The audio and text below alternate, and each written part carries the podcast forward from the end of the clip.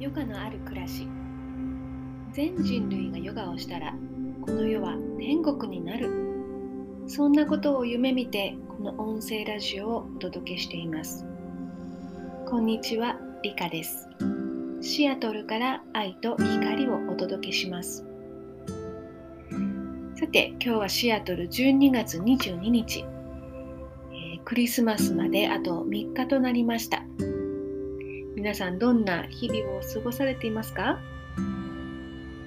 ー、どこに行ってもね、クリスマスムードでいっぱいって感じですよね。えー、クリスマスライトとか、あ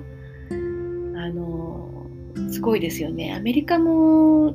すごいですけど、今日本もね、都会の方というか街に行くとかなりすごいイルミネーションがあるようですよね。でクリスマスの音楽もあちらこちらから聞こえてきて、えー、プレゼントを準備したり、ディナーの準備をね、何をしようかと考えたり、買い物に行ったりと、すごい楽しいんだけれども、なんだかこう、忙しい、せわしい気分になったりしませんか？実はですね、私も今まで、うん、そうなんですよね。実はクリスマスにストレスを感じることがあったりしました。やっぱりあの人にもねこの人にもあの方にもお世話になったこの人にもってプレゼントを買うこととかアメリカではそれをねラッピング家でするんでラッピングをしたりとかだからラッピングの紙とかリボンを買いに行ったりとかあの結構混んでるんですよねこの時期はどこに行っても、オンラインでも買えますけれどもそんなことを考えたり行動したり、えー、またカードをね作ったり書いたりしながらしていてですね。でさらにクリスマスの音楽もこう BGM でかけたりしているとですね。もうねクリスマスの当日には私結構ねもう早くクリスマス終わらないかな。もうちょっとクリスマスに飽きたっていう感じになってたんですよね。もう本当にねそれがちょっとあのストレスで課題でもあったんですけど、毎年クリスマスが。それがですね、なんと、まあ去年くらいかな、今年は特に、あの、ストレスをね、感じることなく過ごせているんですよね。えー、なんでそうなったかというと、あの、クリスマスの意味を宗教とはまた違う視点から学ぶ機会があったんですよね。クリスマスはね、ご存知の通りに、イエス・キリストの誕生をあの祝う日なんですけれども、クリスチャンではない私にとっては、まあね、多くの日本人の方もそうですけど、なんかそれにかこつけて騒いでるって感じ？なんかそれにやはり違和感を感じることがあったんですね。それがですね、私が通うヨガのお寺では、ね、クライストコンシャスネスって言ってね、クライストは、まあ、キリストですね。コンシャスネスっていうのは意識なんですけども、そういう概念があることを知りました。えー、キリストがね、この地球に誕生して、そして神の子として、神の愛を人々に教えて、そして身をもって神の愛を実現したっていうことなんですけれどもそのねキリストが存在したかしないか本当にいたのかいないのかっていうのを信じるか信じないで、まあ、クリスチャンかどうかっていうのが分かれるんだと思うんですけどねただねその実際にキリストが存在したかどうかは別としてもう間違いなくここにはあの世界にはキリスト教の教えっていうのがありますよね。えー、それは何かというと、えー、さっきも言った Christ Consciousness 要するにキリストの意識っていうのが存在してる、えー、大きくそのね何何かということを、うん、あの私が教えてもらってそして私が感じていることを説明するとそれはやはり宇宙からの愛、まあ、よく言いますけどいつもねでそれを神と呼ぶ人もいるし無限なる愛とか言い方は様々ですけれどもその愛を感じることをあのクライストコンシャスネスというんですけれどもそのね12月25日に向けてキリスト教の方はもちろんですけども世界中でこの無限なる宇宙の愛を感じる日それをお祝いする日っていうことであるんだなっていうことがやっと分かりました。それでねあのそのヨガのお寺で先週の土曜日に、えー、瞑想をね長い瞑想をする機会がありました。朝10時から6時までずっと瞑想する日だったんですけれども、私はね家族もあるので午前中だけ2時間だけ行ってきたんですけども、えー、まあねやり方としてはキュータンといってチャンティングですね。あの歌を歌って、えー、その後あのお祈りをしてそして瞑想をするっていうことだったんですね、えー、2時間あの静かに座って心を落ち着かせてそして、えー、目の前にねキリストの写真もありました。あの飾ってくださってて、えー、そのお顔を見ながら目を閉じてそしてねあの先ほどから言っているクライストコンシャスネス。それを意識して、えー、宇宙の愛とつながる時間を持ちました。それでねちょっとねここで一つ、うん、私の好きな本から愛に関する一文をね、シェアしたいと思います。えーとですね、いきますよ。愛というのは、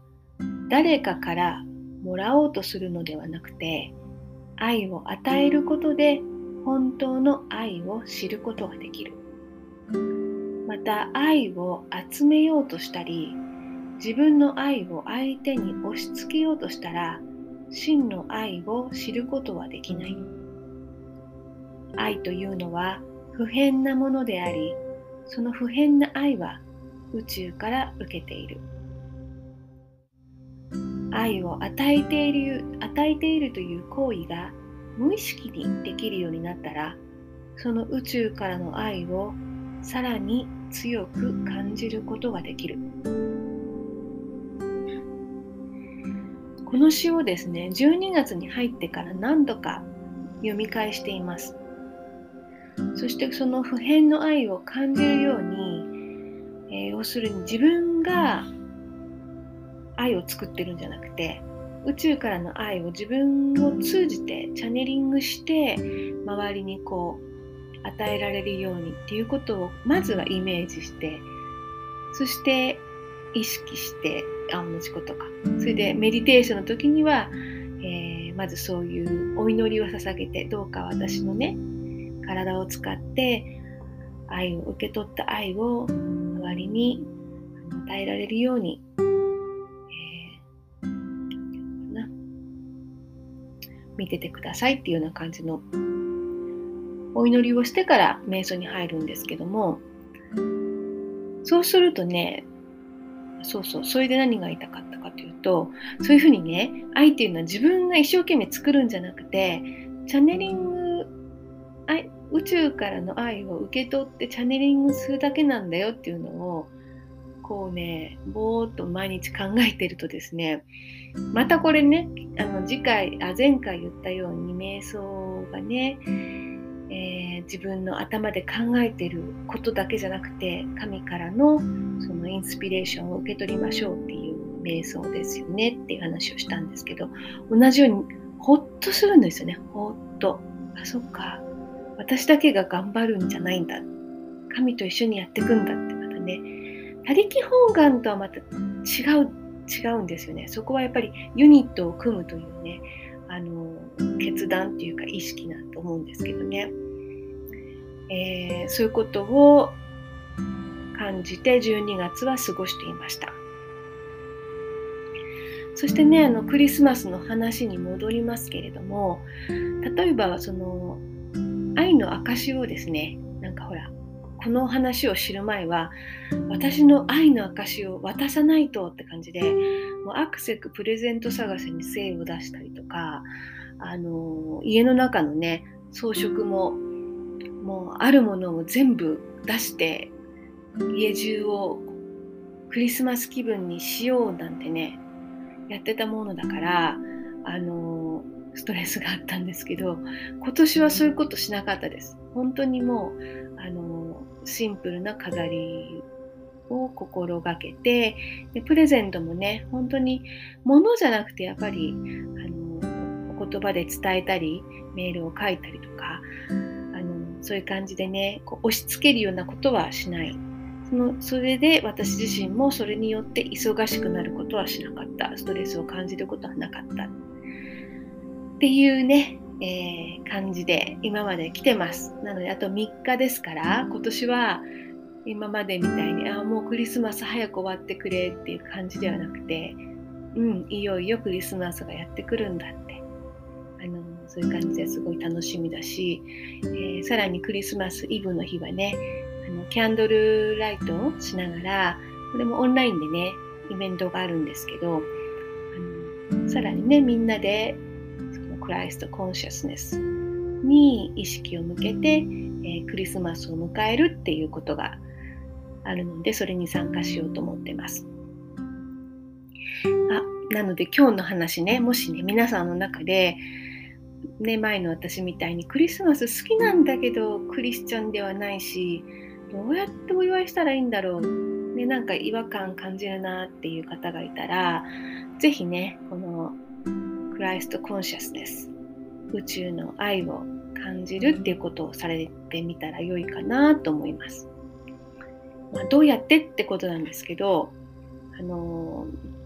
ね、瞑想するっていうのが一番いいかなと思うんですけど、あの瞑想するときに、えっ、ー、とですね、瞑想するように座りますよね。で、背筋を伸ばして、深呼吸ですね。鼻から息を吸って、ゆっくり鼻から息を出していき、こう背骨をね、伸ばして、肩の力を抜いてゆっくり目を閉じていくわけなんですですけどもその時にこの眉と眉の間これがね第三の目と言ってあのねスタードアイって言うんですけどここからやっぱ宇宙につながるということですからここにですね意識を向けてでそこにこの愛宇宙からの愛受け取ってるんだっていうね意識を持っていく。で、まあ、持っていって、あとはニュートラルですね。体ニュートラル。心もニュートラルにしていて、しばらく座っている。そんな瞑想をすると、あの、受け取れる、まあ、受け取ってるんですけどね、知らず知らずに。でも、その、もっとインスピレーションが感じるんではないかなと思います。ぜひ、あの、試してみてください。えー、では、えー、ね、皆さんいよいよクリスマスがやってきますので、えー、どうぞ素敵なクリスマスを、えー、ご家族の方または、え大切な方とお過ごしください。そして、え宇宙に身を任せて愛をね、受け取ってそれを皆さんにあの与えるようにしていきましょう。今日も聞いてくださってありがとうございます。メリークリスマス。